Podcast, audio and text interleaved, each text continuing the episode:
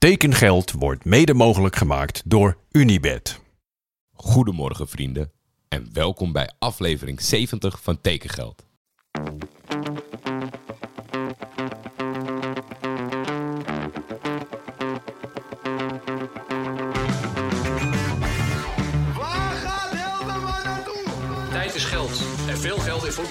Is bijna een garantie voor succes. Hallo Paul, this is Hans Nijland. I would like to invite you here in Groningen. In de zomer gaat Van de Beek naar Gaat Van de Beek gewoon naar Real Madrid. Manchester United hoeft niet meer te bellen. Die hoeven niet te bellen. Nee, nee.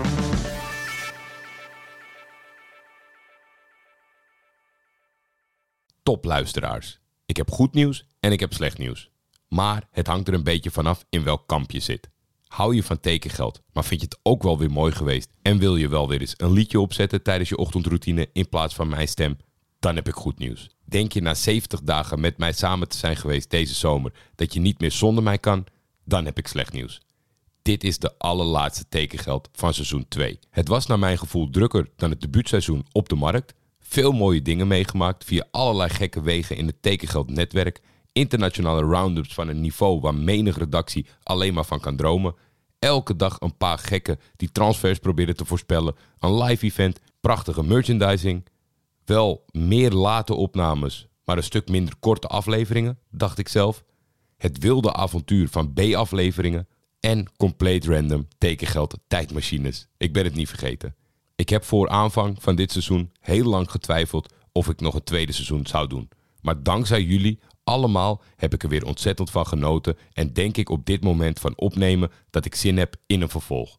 Maar het kan morgen alweer anders zijn. Het is maar goed dat ik zo lang over het einde heb gedaan trouwens, want we gaan het vandaag natuurlijk afronden met mooie vragen. Maar er was zelfs nog een transfer. De Nederlander Owen Wijndal speelt tot aan het einde van het seizoen op de Boshuil. Antwerp huurt de verdediger van Ajax. Wijndal is een linksvoetige verdediger. Vorig seizoen kwam hij 28 keer in actie voor de Nederlandse recordkampioen. Hij maakte daarbij minuten in de groepsfase van de Champions League. Wijndal telt ook 11 caps voor Oranje. Ik ben benieuwd wie er als winnaar uit de strijd gaat komen in deze ruilhandel tussen Avila en Wijndal. Het moet wel heel raar lopen, wil Ajax dat niet worden. Dan ga ik eens goed zitten voor de vragen. Laten we beginnen met Robbie. Top 3 trainers die Willem II zou moeten aanstellen om uit de KKD te komen. Ik verwacht een creatief lijstje. Willem II heeft natuurlijk vandaag het moment van opnemen afscheid genomen van trainer Robbenmond. Ik heb even zo zitten kijken. Kijk, we zijn natuurlijk wel een trainer aan het aanstellen in Nederland. En als je in Nederland een trainer aanstelt, mag je niet van over de grens komen. Dus ja, om het realistisch te houden, maar wel creatief, ben ik tot de volgende top 3 gekomen. Als eerste, Robbie, zou ik aankloppen bij Fred Rutte. Ging toch kriebelen als assistent. Het is een man waar iedereen lovend over spreekt waar ze mee gewerkt hebben. Kan daar lekker in de luwte gaan lopen bouwen aan een machine. De tweede is John van het Schip. Is misschien natuurlijk toch wel voor Nederlandse begrippen een avontuurlijke aanstelling. In verband dat hij recent veel jobs heeft gehad in het buitenland. Ik zie toch altijd wel een soort van prettige denkwijze over voetbal terug in zijn ploegen. Dus dat zou ik zeker proberen. En tot slot zou ik gaan voor Giovanni van Bronckhorst. Die het eigenlijk overal wel goed doet. Alleen, ja, eh, laat je vooral niet afschrikken door de grootte van de naam. Ik denk dat Gio gewoon een hele realistische gozer is. Eh, een avontuur heeft gehad in Schotland. Nu weer terug is in Nederland. En best wel eens in gesprek zou kunnen gaan met een mooie club als Willem II. We blijven in Tilburg, want Kruikenseiker die wil namelijk weten over iemand die nog geen ontslag heeft genomen. Stel je bent technisch manager bij Willem II, zou je dan verhuisdozen bij de bouwmarkt of de Action kopen om je spullen in mee te nemen? Of zou je toch gewoon een paar dozen meenemen uit zo'n bak bij de supermarkt? Bij de supermarkt is vaak dat ze verschillende vormen hebben, gaten in het midden. Dat is wel heel onpraktisch. Als je dan het moet afzetten tegen de prijs van de bouwmarkt ten opzichte van de Action. Wat voor spullen heeft een technisch manager nou? Die laptop houdt hij maar onder zijn arm. Dus ik zou persoonlijk naar de Action gaan. Maar ik zou wel een filiaal kiezen buiten Tilburg als ik de tendens zo een beetje lees bij jou. Rogerio, uiteraard heel veel vragen. Ik ga ze, ik ga, Rogerio, ik ga ze niet allemaal doen. Ik ga er een paar uitkiezen. Top 5 clubs met het leukste aankoopbeleid transferzomer. Welke club ga je hierdoor extra in de gaten houden? Nou, die pak ik even als één. Welke speler gaat volgens jou iedereen verrassen in Nederland en in de buitenlandse competities? Vind zeker door die toevoeging van de buitenlandse competities vind ik een te grote vraag. Grootste flop, die ga ik wel meenemen. Maar ik mag niet Galla gebruiken, want ik ben inmiddels bekend natuurlijk met zijn regels. Nou ja, dat maakt het al veel moeilijker. Top 5 clubs. Ik, ja, ik ben toch een beetje door alle competities heen gegaan. Voor jullie toch makkelijk gehouden met betrekking tot de grote competities. Dan ben ik gegaan voor Tottenham Hotspur. Ik vind dat zij het leuk hebben gedaan. Ik ben best wel hoopvol over de herinvestering van het recordbedrag van Harry Kane. En daarbuiten denk ik dat hun allerbelangrijkste transfer is de sympathieke nieuwe trainer. Spurs is Spurs, dus ze gaan niks eh, winnen. Het spijt me, Schulhuinen, ik weet dat je luistert. Maar ze gaan misschien wel eens een keer wat harder veroveren. Daarnaast denk ik dat eh, AC Milan wel weer een goede zomer heeft gehad. Oké, de, de American Messi is dan niet helemaal mijn cup of tea. Maar de rest, ja, daar moet ik gewoon zeggen, dat zijn goede transfers. Chukwese, Moussa, Reinders natuurlijk. Loftus-Cheek doet het al meteen goed. Okafor, Pellegrino. Ik, eh, ik ben bijzonder te spreken. En zij hebben ook een goede herinvestering gedaan van het grote bedrag wat zij hebben ontvangen van Sandro Tonali. RB Leipzig, ja, is, dat nog, is het nog interessant om te benoemen dat zij, ja, zij steken er natuurlijk toch een beetje met kop en schouders bovenuit eh, de recente jaren in Duitsland voor een aantrekkelijk eh, aankoopbeleid. En ook een beleid, ondanks dat ze veel uitgeven, ook ieder jaar weer hartstikke veel ophalen. Het is echt niet te geloven. Ze hebben bijna 250 miljoen opgehaald met de spelers die zijn vertrokken. Als je daarvan 150 miljoen herinvesteert en dan uitkomt met Xavi Simons, Sesko, Baumgartner, Lukeba. Ja, ik vind dat allemaal wel heel interessant om te zien. Het is gewoon, het is een ploeg die heeft geen passie, die heeft geen eh, ervaring. Dus weet je, dit, dit, is een, dit is een ploeg die nooit de Champions League zal winnen, omdat ze dan ja, ten alle tijde onderdoen aan bijvoorbeeld een tegenstander als Real Madrid. Maar ja, ze kunnen wel weer gewoon heel aantrekkelijk gaan voetballen. Het leuke, ik vind het een hele leuke, grote transfer die ze hebben gedaan. Maar waar ik nog een klein beetje twijfel of dat er echt in zit, is Lois Openda. Gaan we naar Spanje, dan kijk ik toch naar het aankoopbeleid van Real Sociedad. En dat vind ik meer nog omdat zij zelf een beetje hun grenzen verleggen. Als ze, hebben spits André Silva gehuurd. Hamari Traoré is overgekomen van Rennes. Kieran Tierney van Arsenal. En dan eh, Zakarian van Dynamo Moskou. Ik vind gewoon interessant. De meeste Spaanse ploegen kijken toch dicht bij huis. Of op de plekken waar ze altijd uitkomen. In, in Portugal of een keertje in Frankrijk. Dit zijn, dit zijn een beetje de, de, de Nederlanders van de Mediterraan, vind ik. Ze houden toch altijd vast aan hun Spaanse coaches, Spaanse spelers. Dus wat dat betreft, Real Sociedad onder leiding van eh Iman, Imanol. Daar kijk ik wel naar uit.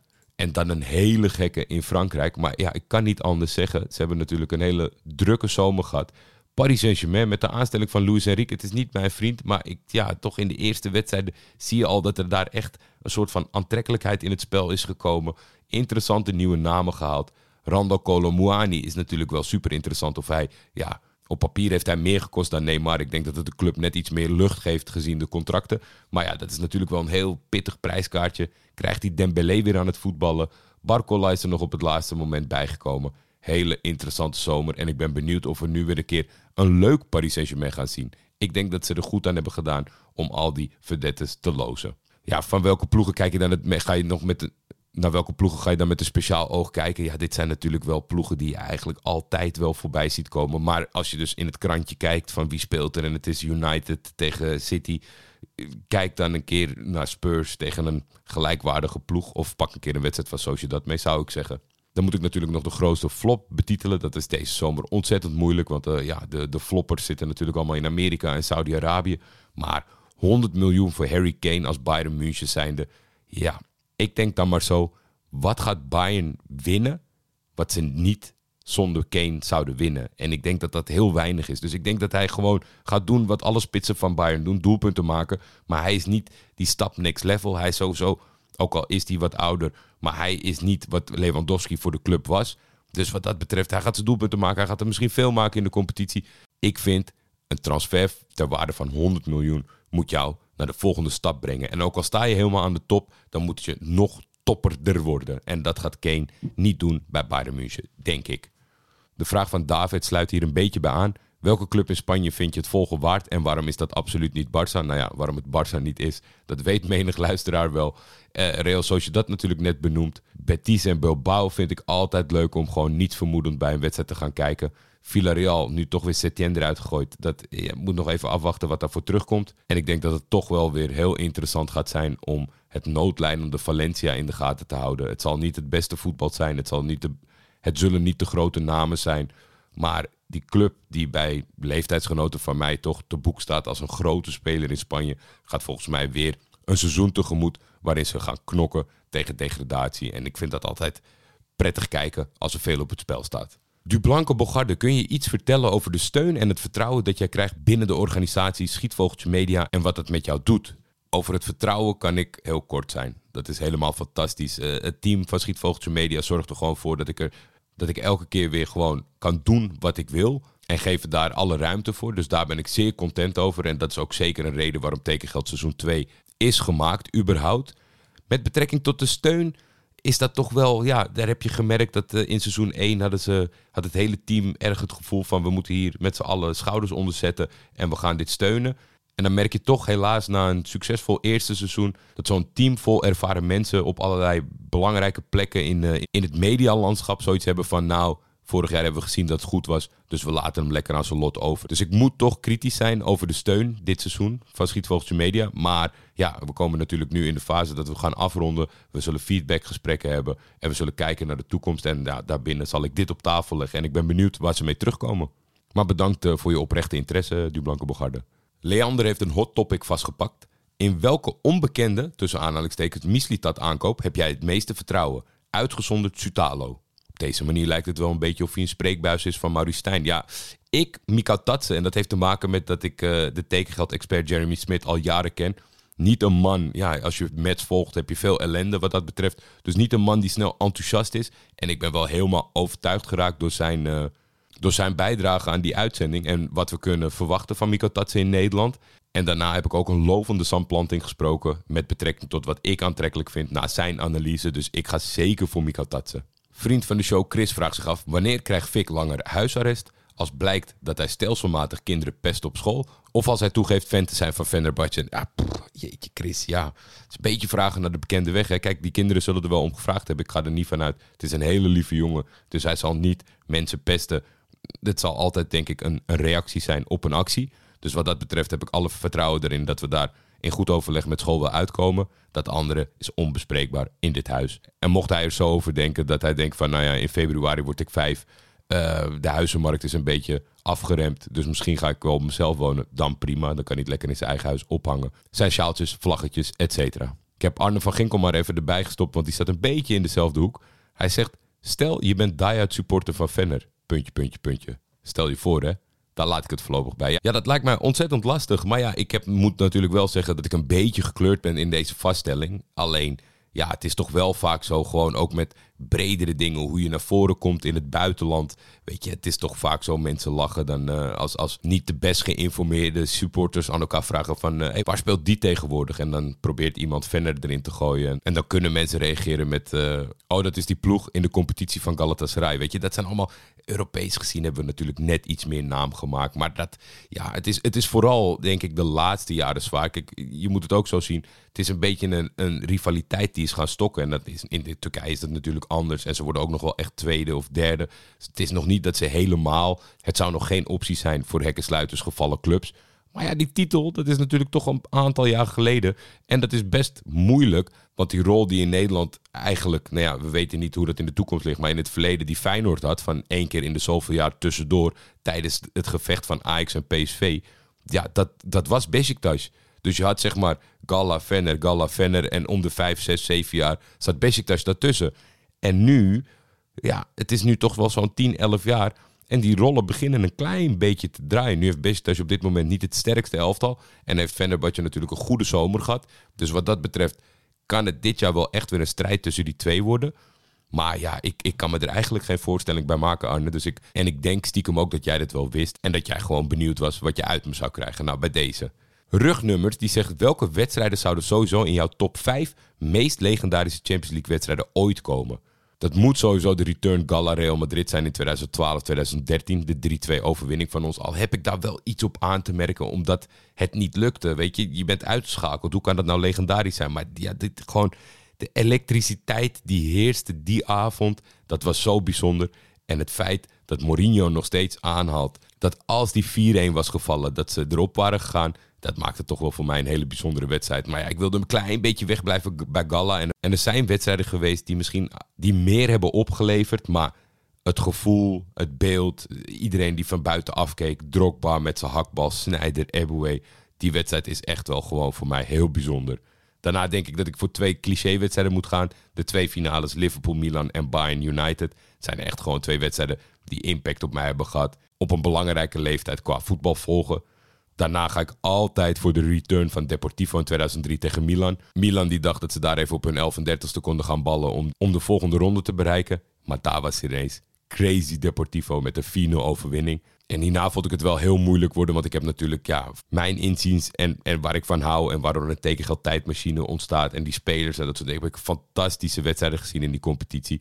Maar daarom ben ik gegaan voor alle wedstrijden ten tijde van de befaamde Champions League edities met twee groepfases. Dat was echt peak Jordi, alles kijken en zal altijd een bijzonder plekje hebben in mijn hart.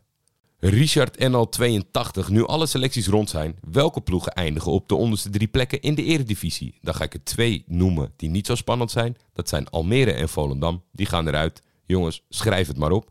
En daarnaast heb ik natuurlijk heb ik vroeg in het seizoen van tekengeld een soort Groningen voorspelling willen doen. En daar, heb ik, en, daar, en daar was ik toen gegaan voor Sparta. Kan ik nog niet echt me gelijk ophalen. Dus ik voeg daaraan toe. De derde degradant is eentje die we niet verwachten. Maar dat kan zijn Sparta of Utrecht. Luc heeft eigenlijk geen vraag, want ik ben het ontzettend met hem eens. Hij zegt, op deze leeftijd moet ik spelen, tussen aanhalingstekens. Wordt vaak als reden gegeven om een transfer te maken. Eigenlijk kan die ingezet worden bij een tiener, mid-twintiger en een dertiger. Zullen we met z'n allen afspreken om leeftijd niet meer te gebruiken om het argument kracht bij te zetten. Ik moet spelen, punt. Helemaal mee eens, gaan we niks meer aan doen. Top idee, Luc. Ehm, even kijken, Daan. Welke oud-eredivisie-speler zou jij graag zien terugkeren in de eredivisie waarbij het daadwerkelijk een succesverhaal wordt? Daan, ik vond dit zo'n lastige vraag. Want een beetje kijken als je kijkt die jongens die afgelopen jaren eh, stappen naar het buitenland hebben gemaakt. Of ze spelen in de top, of ze zijn niet noemenswaardig. Ik wil, ik wil wel altijd een beetje origineel zijn. En echt na minutenlang scrollen bij uitgaande transfers in de eredivisie. Op een gegeven moment wist ik het ook niet meer. En daarom ben ik eigenlijk meer gegaan voor de mens dan de speler. En uiteindelijk, elke trainer die hem laat staan, wordt hij toch wel een succes. Het is niet super lang geleden, maar ik vind dat elke competitie moet hopen op een Cyril Dessers in zijn competitie.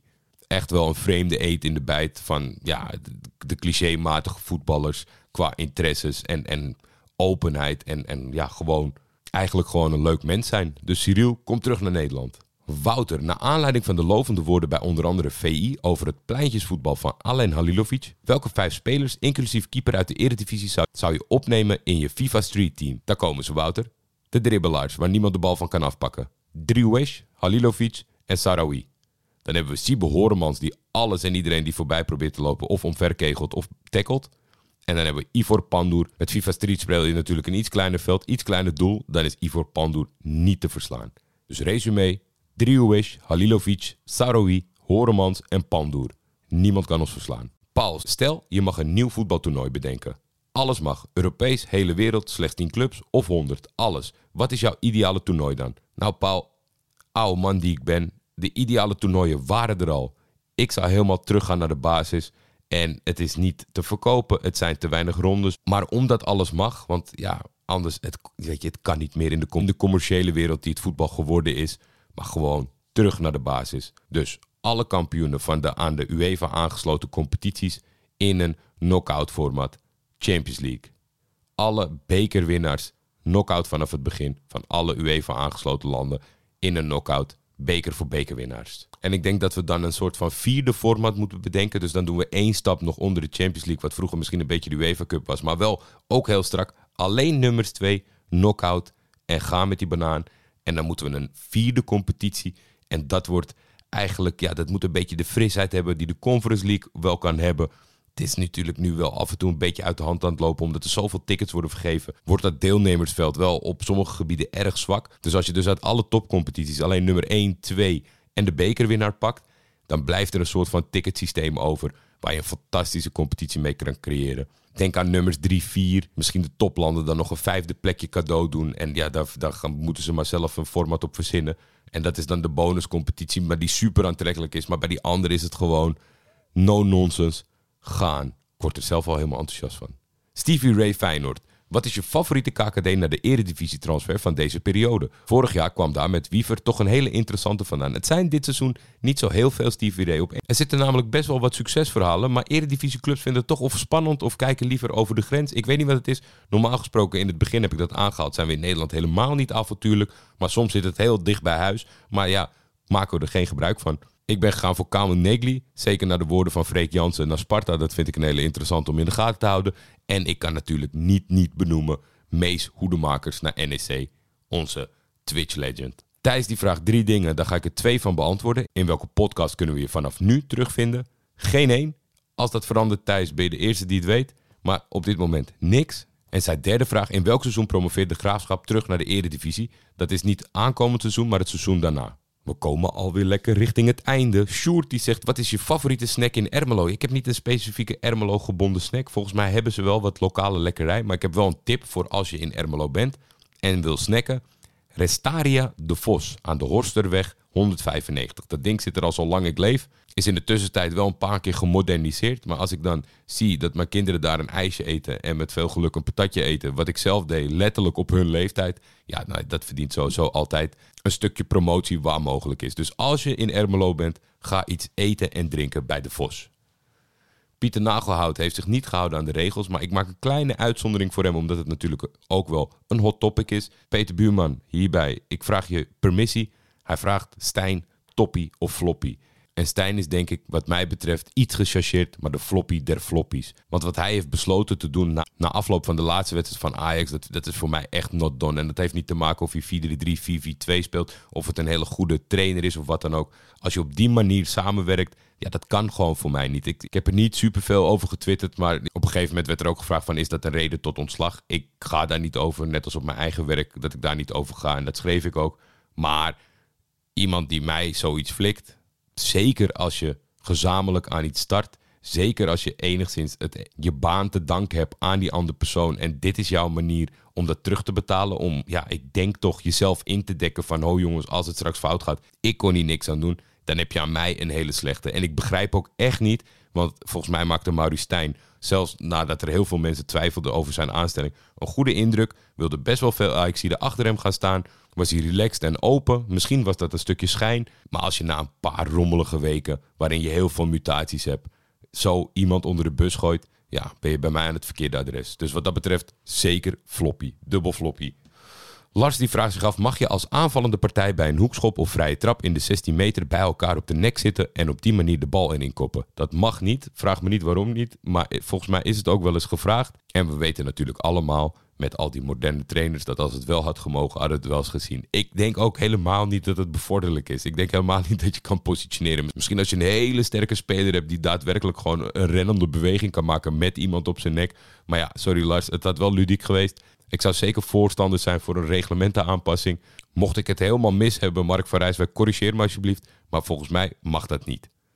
En soms gaat het ineens ook weer helemaal totaal over iets anders. Hè? Stefan die wil weten, scrambled eggs of een uitsmijter? Nou, 100% scrambled eggs. Ik ben sowieso groot fan van buffet eten in hotels. Ik, ik zou nergens ter wereld zou ik in een restaurant stappen waar een buffet is. Maar in een hotel ja, geeft dat toch een soort van vakantiegevoel. Hè? Zo lekker je bordje vullen met zo'n dom broodje en een stukje komkommer en een stukje tomaat. En dan altijd scrambled eggs. Er staat, als je scrambled eggs zoekt op YouTube in combinatie met Gordon Ramsay, is een heel oud filmpje. Als je precies doet wat hij doet, Magnifiek. Klasbak, Schouten in Oranje. Ja, Schouten in Oranje. Ik heb in dit prille seizoen nog geen aanwijzing om dat te legitimeren.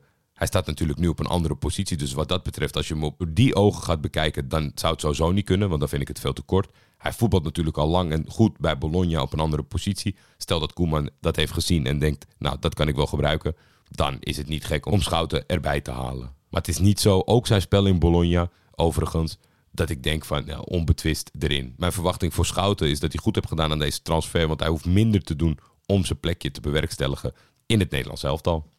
Arne, hoe erg ga je jezelf missen? Ja, mezelf missen klinkt een beetje gek, want ik ben er gewoon nog. Het is ook echt niet zo dat ik morgen eh, tegen de muur aan ga praten uit een stukje gemis. Maar ja, het hele ermee bezig zijn probeerde de hele dag dat in de gaten te houden. Iemand te contacten en dan krijg je een leuke voice note binnen. En je gaat altijd op zoek naar of er nog een verhaal zit in een, in een transfertje of wat dan ook. Dus het, hele ermee bezig zijn, het opnemen, het monteren, et cetera. Dat is natuurlijk wel... Uh, in de eerste paar dagen na zo'n periode is dat altijd een klein beetje gemist te noemen. Maar laat het duidelijk zijn dat ik bijvoorbeeld zelf geen tekengeld luister. Dus wat dat betreft is het, dus als je het in die hoek zocht, dat je denkt van, nou, nou ja, ook jij moet het missen als je het elke ochtend opzet. Nou, ik zet het niet elke ochtend op, want ik weet wel ongeveer wat ik zeg. Dus dat hoef ik niet nog een keer te horen. Wessel, hoop dat ik nog op tijd ben. Ja, zeker. Welk cijfer geef je deze deadline day op een schaal van 1 tot 10? Ik denk wel een 7. De hoeveelheid mutaties was enorm hoog. En dat was ook nog eens bij grote clubs. Dus wat dat betreft, ik heb me ontzettend vermaakt op deadline day zelf. Ik heb er eh, vier dagen over gedaan om eh, de laatste aflevering af te ronden. Dus ja, de spelers en eventuele intriges of kapingen konden wel wat omhoog. Dus wat dat betreft niet, niet een 9, maar zeker qua hoeveelheid een absolute 7. We zijn er bijna. Mart, wie moet Slot op gaan volgen? Die vraag heb ik meegenomen omdat ik denk dat ik daar iets over wil zeggen.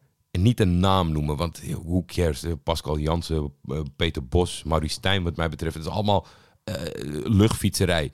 Maar waar we het eigenlijk nooit over hebben en wat ik super interessant zou vinden, is de volgende stap in het zijn van een ultieme topcoach die iets geeft om zijn werkgever niet dat je daarmee bezig bent. Welke trainer is nou met zijn eigen opvolging bezig? Eigenlijk niemand. Ik kan me best wel voorstellen dat een aantal grote namen bij een club hebben gezegd van hé, moet je mijn assistent niet naar voren schuiven of ik vind die in de opleiding goed.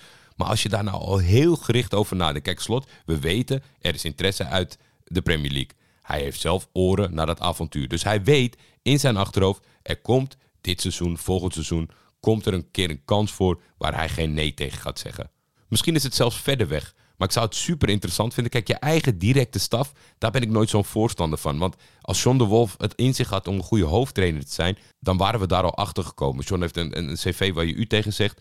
En is dus blijkbaar voor hem een hele goede assistent. En daar zal hij zijn visie over hebben. Maar hoe tof zou het zijn als hij aanklopt bij de leiding en zegt: Jongens, deze gaat in mijn slipstream. We geven hem de onder 15, we geven hem de onder 16. Zolang ik hier ben, wij zijn hem aan het klaarstomen voor het gat dat ik achterlaat. Om dat gat ook niet zo groot te zijn. Kijk, voetbalclubs zitten natuurlijk altijd met hun handen in het haar. Trainer koopt tig spelers, speelt een bepaalde manier en de volgende heeft daar helemaal niks mee. Allerlei dat soort zaken. En het is ook niet zo dat diegene per se, wat mij betreft, al in huis moet zijn. Dat je per se moet kijken intern.